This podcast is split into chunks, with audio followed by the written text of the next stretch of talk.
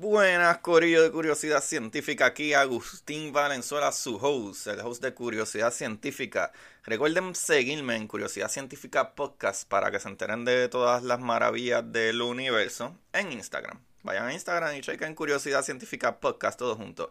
También les quiero dejar saber que yo soy parte de la red de podcast de Puerto Rico, de PR Sin Filtro.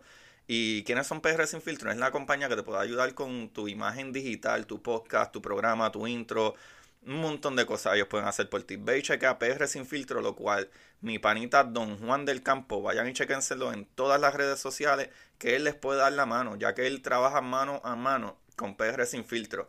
Y no solo yo y Juan, también Juan del Campo tiene su propio podcast que está muy brutal que se llama Café en Mano Podcast. Se lo pueden chequear en todas las plataformas. ¿Y saben quién más?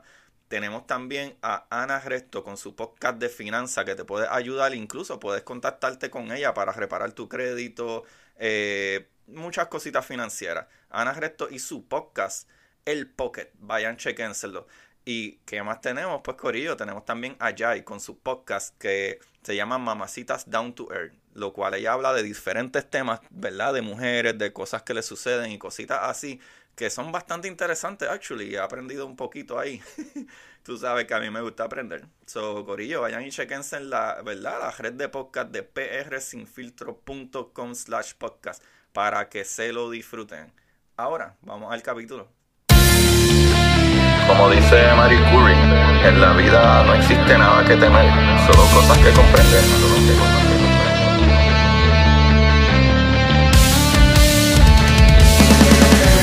Recuerden correr buscar la manera de aprender que más le divierta.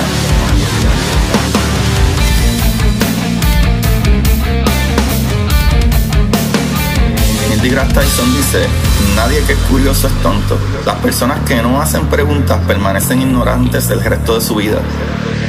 Y para ustedes, esto es curiosidad científica.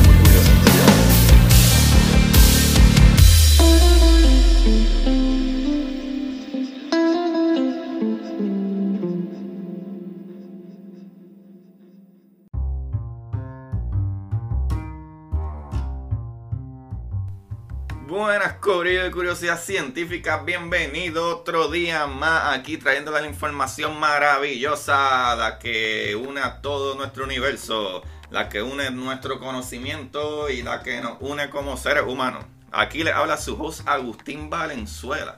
¿Verdad? Que estoy entrelazado con todos ustedes, que yo siento el mismo amor que ustedes sienten por mí. No importa la distancia que ustedes estén. Y ya mismo van a saber por qué. Pero primero quería traer algo aquí bien chévere, ¿verdad? De, de la página de NASA que me envió eh, mi esposa Limari. Me envió algo que está bien nice que eh, de la doctora Nancy Grace Roman, ¿verdad? 1925 al 2018. ¿Verdad? Ella es la primera jefa eh, de NASA de astronomía y fue la madre de Hubble, ¿verdad? Roman, esta persona, ahora mismo le van a poner al nuevo telescopio que va a salir, ¿verdad? La misión esa que va a estudiar eh, las fuerzas que están detrás de la expansión del universo, ¿verdad? Este, este, este telescopio que se iba a llamar W First. eh, ahora le van a volver a cambiar el nombre y le van a poner el Nancy Grace Roman Space Telescope. El telescopio espacial Nancy Grace Roman que es un telescopio eh, del campo ¿verdad? infrarrojo, un, un telescopio de, de- de- del- del White, ¿verdad? El White Field Infrared Survey Telescope. Y eso está súper chévere. Qué bueno que reconocemos estas personas maravillosas. Y ahora va a haber otro telescopio maravilloso en el espacio. Que por lo que veo se va a hacer como que el futuro, los telescopios espaciales. Porque si Elon Musk sigue poniendo satélites ahí arriba, eh, va a ser bien difícil la observación desde aquí de la Tierra. Yo creo que yo les he mencionado eso antes, que a mí me encanta casi todo lo que hace Elon Musk, pero en cuestión de eso, pues yo creo que afecta un poquito a todos estos, eh, ¿verdad? Astrónomos que estamos acá en la Tierra y digo, y no, no yo, yo no soy un astrónomo per se, pero sí soy, ¿verdad? Un, un wannabe, un astrónomo wannabe, un aficionado de la astronomía, que ustedes saben muy bien cuando posteo esas cositas maravillosas. ¿En dónde pueden Curiosidad Científica Podcast? En Instagram, papá, para que te enteres de todo eso. Y hoy vamos a hablar de algo que es sumamente entretenido y es una de las cosas que más a mí me fascina. Es uno de los... Eh, ¿Verdad? Eh, a mí me encanta la física cuántica. Pero la física cuántica me gusta mucho porque tiene unas leyes, o no debería decir leyes, unas teorías que muchas de ellas están probadas ya, que funcionan así, pero son bien fuera de lo normal cuando tratamos de, de explicarla o de verlo de manera de la física clásica que tenemos, ¿verdad? aparentemente los quantum funcionan de una manera completamente diferente. Pues hoy vamos a hablar del entrelazamiento cuántico, que es esa unión que tengo yo con ustedes, mi gente. Que, eh, que mi corazón palpita al mismo tiempo que el de ustedes, no importa dónde se encuentren, en México, en Puerto Rico, en España, en Italia, Francia, donde sea. Siempre les tengo mucho cariño, mi gente. si, mi, si mi corazón palpita, el tuyo está palpitando para el otro lado. Es algo así parecido, ya verán. Ese concepto, vamos a empezar con esto. Vamos a dejarnos chistecito, vamos a empezar con esta cuestión. Es que el concepto entrelazamiento cuántico, ¿verdad? Que en inglés sería eh, eh, entanglement. Es una idea que se remonta a principios del siglo XX, ¿verdad? Más precisamente como en 1900, que fue cuando el físico alemán Max Planck, ¿verdad? Considerado el padre de la teoría cuántica y cuando hablo de teoría cuántica, no es todas las teorías que explican cómo funciona la mecánica cuántica, sino que él fue el que dijo que, eh, ¿verdad? Este, estas cosas que transmiten energía deben de ir en unos paquetitos, ¿verdad? Unos cuantos. Y entonces en el año 1905, Albert Einstein, ¿verdad? Basado en las pruebas del físico Philip Lenard sobre efectos fotoeléctricos, propuso que las ondas de luz se pueden propagar como onda y como partícula al mismo tiempo, ¿verdad? Presentando al fotón como la partícula portadora de la luz, que yo he hablado de eso antes. Pero hay un poquito de historia aquí del entrelazamiento cuántico, mi gente. Y es que eh, más o menos, más o menos, eh, para eso del 1935 eh, surge la teoría de entrelazamiento y creo que le dicen la paradoja de entrelazamiento que fue escrita por Einstein, Rosen y Podolsky en 1935 que verdad por sus nombres Einstein, Rosen y Podolsky es la, paradoja ERP so, cada vez que yo les menciono a ustedes ERP estoy hablando de la paradoja eh, Einstein, Rosen y Podolsky a todas estas, ¿verdad? o la teoría eh, como le llamamos hoy en día, la teoría suponía que dos o más partículas que interactúen entre sí y luego son separadas siguen conectadas de tal manera, Corillo, que el comportamiento de una determina el comportamiento de la otra. ¿Qué tú me quieres decir, Agustín? Pues sí, Corillo. Lo que quiero decir es que la observación eh, o medición de una de ellas afecta a la otra al mismo tiempo. Y cuando yo digo Corillo, al mismo tiempo es al mismo tiempo. Ya van a ver qué loco se pone esto. Tú verás, tú verás. Pero, ¿verdad? Para el entrelazamiento, la distancia no tiene importancia como mi cariño y mi amor por todos ustedes. Es como si hubiera algo invisible que las mantiene conectadas sin importar la distancia. Y eso está súper crazy. ¿Sabes?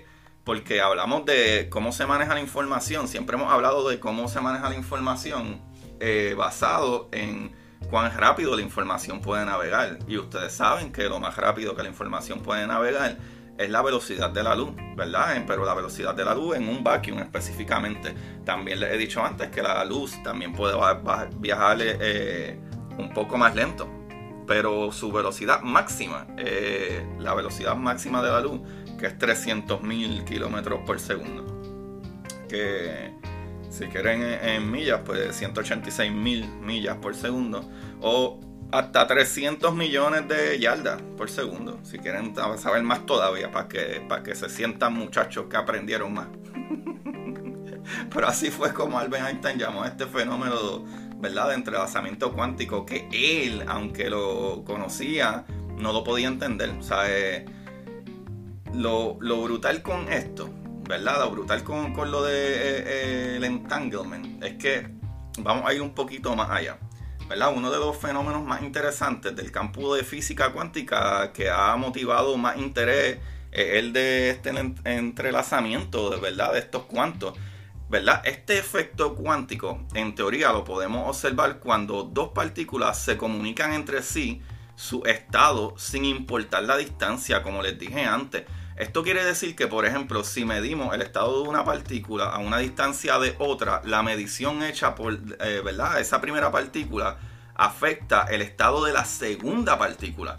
Estos son, eh, eh, esto, ¿verdad? Esto nos confirma que estamos en presencia de un entrelazamiento a nivel cuántico. Y esto está brutal, porque a Einstein no le gustaba esta pendeja. O sea, Einstein no quería creer en esto, ¿sabes? y esto suena medio simple, ¿sabes? Si lo pones en, perspectiva de, ah, ok, dos partículas están aquí y allá y, pues si se entrelazan, pues eh, eh, tienen un efecto que, un, que si molesta a una, la otra lo siente, por ponerlo así. Pero Corillo, pónganse a pensar. Tú, tienes, tú puedes dividir una partícula, ¿sabes? Tú tienes dos partículas que están en tangle. Si yo me quedo con una partícula aquí, en mi casa, en la Florida, y envío una allá a Alemania, en el momento que yo hago la observación, el resultado de la mía cambia el resultado de la de Alemania. En el momento, en el mismo instante. La velocidad de la luz no viaja así, Corillo. no es tan instantánea. Eso está brutal, mi gente. Y por eso es que, ¿verdad?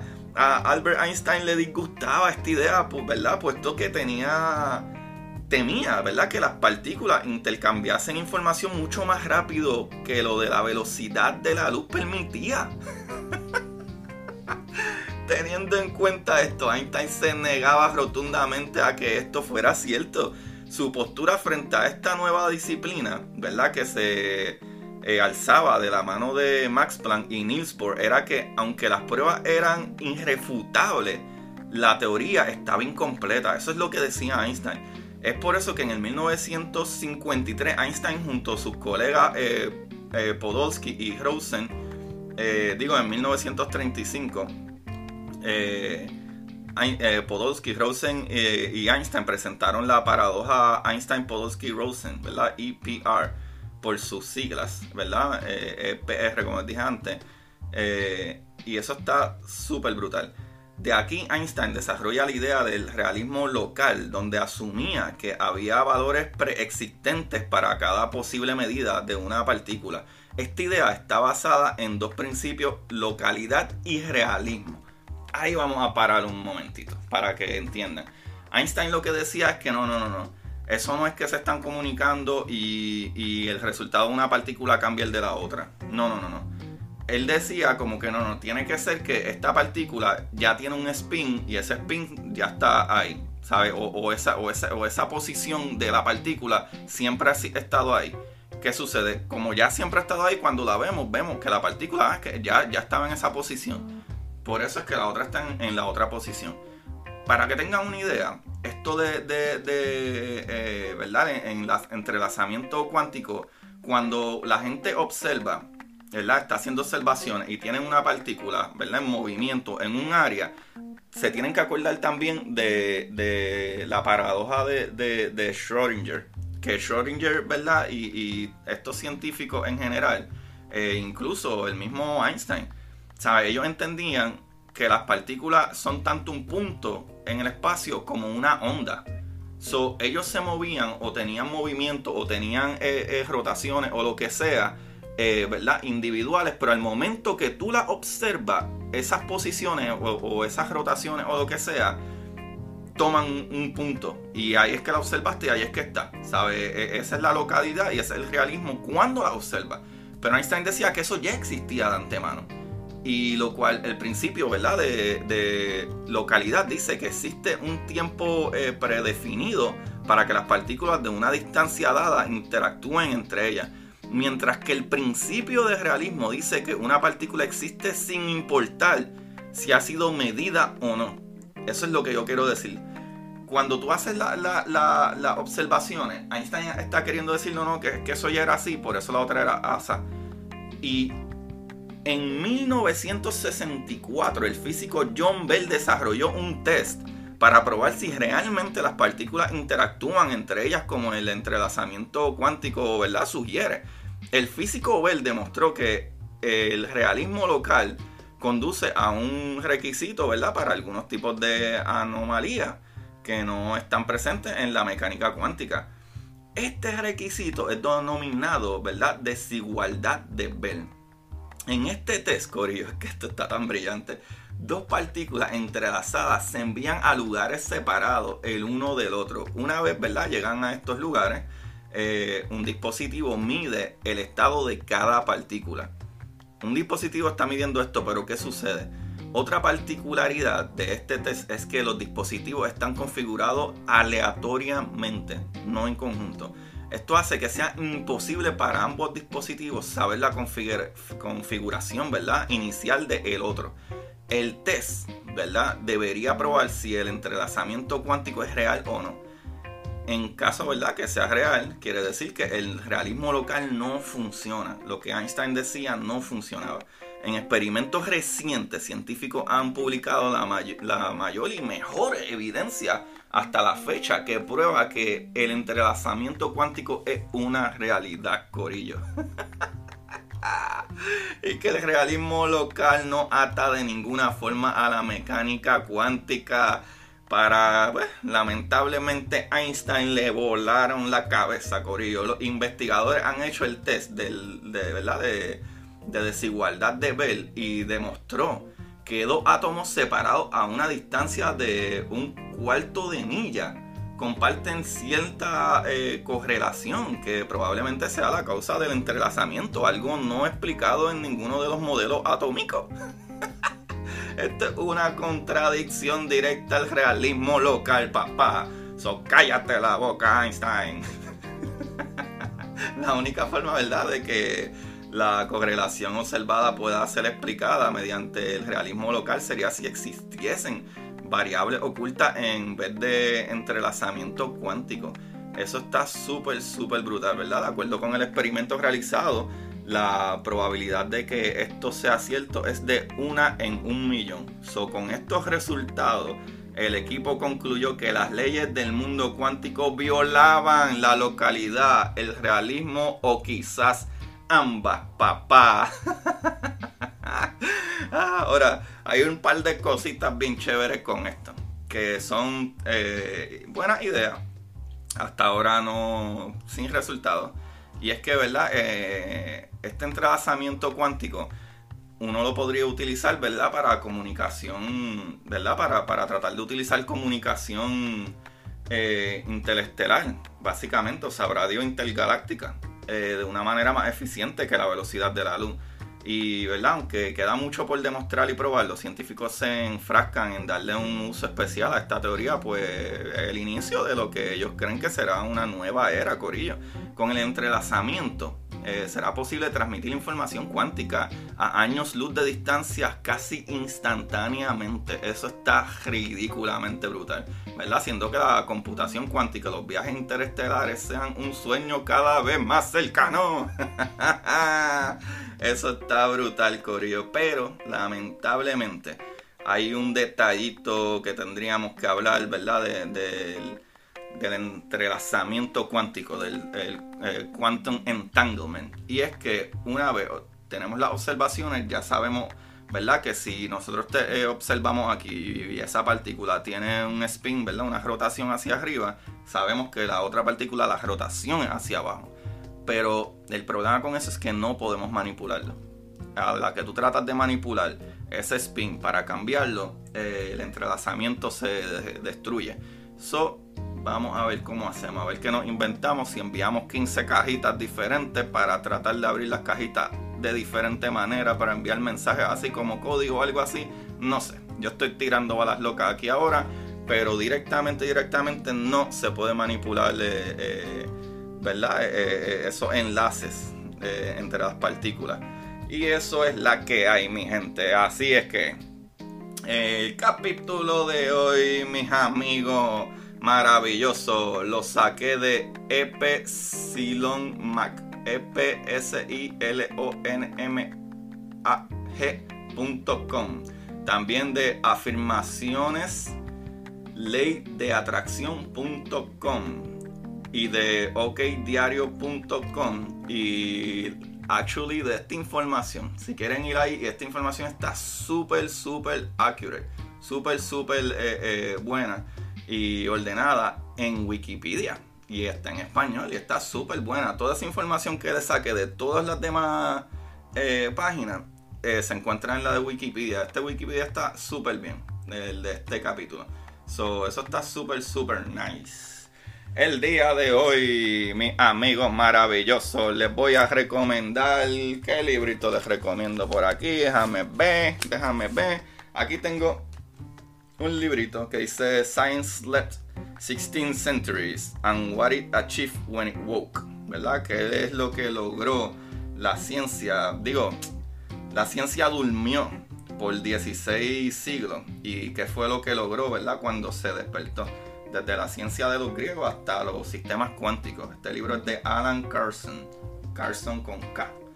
Eh, y pues ya saben de lo que se trata. Es un poquito de historia y como explica ¿verdad? lo que sucedió para esos tiempos y por qué tardamos tanto en avanzar en la ciencia por 16 siglos.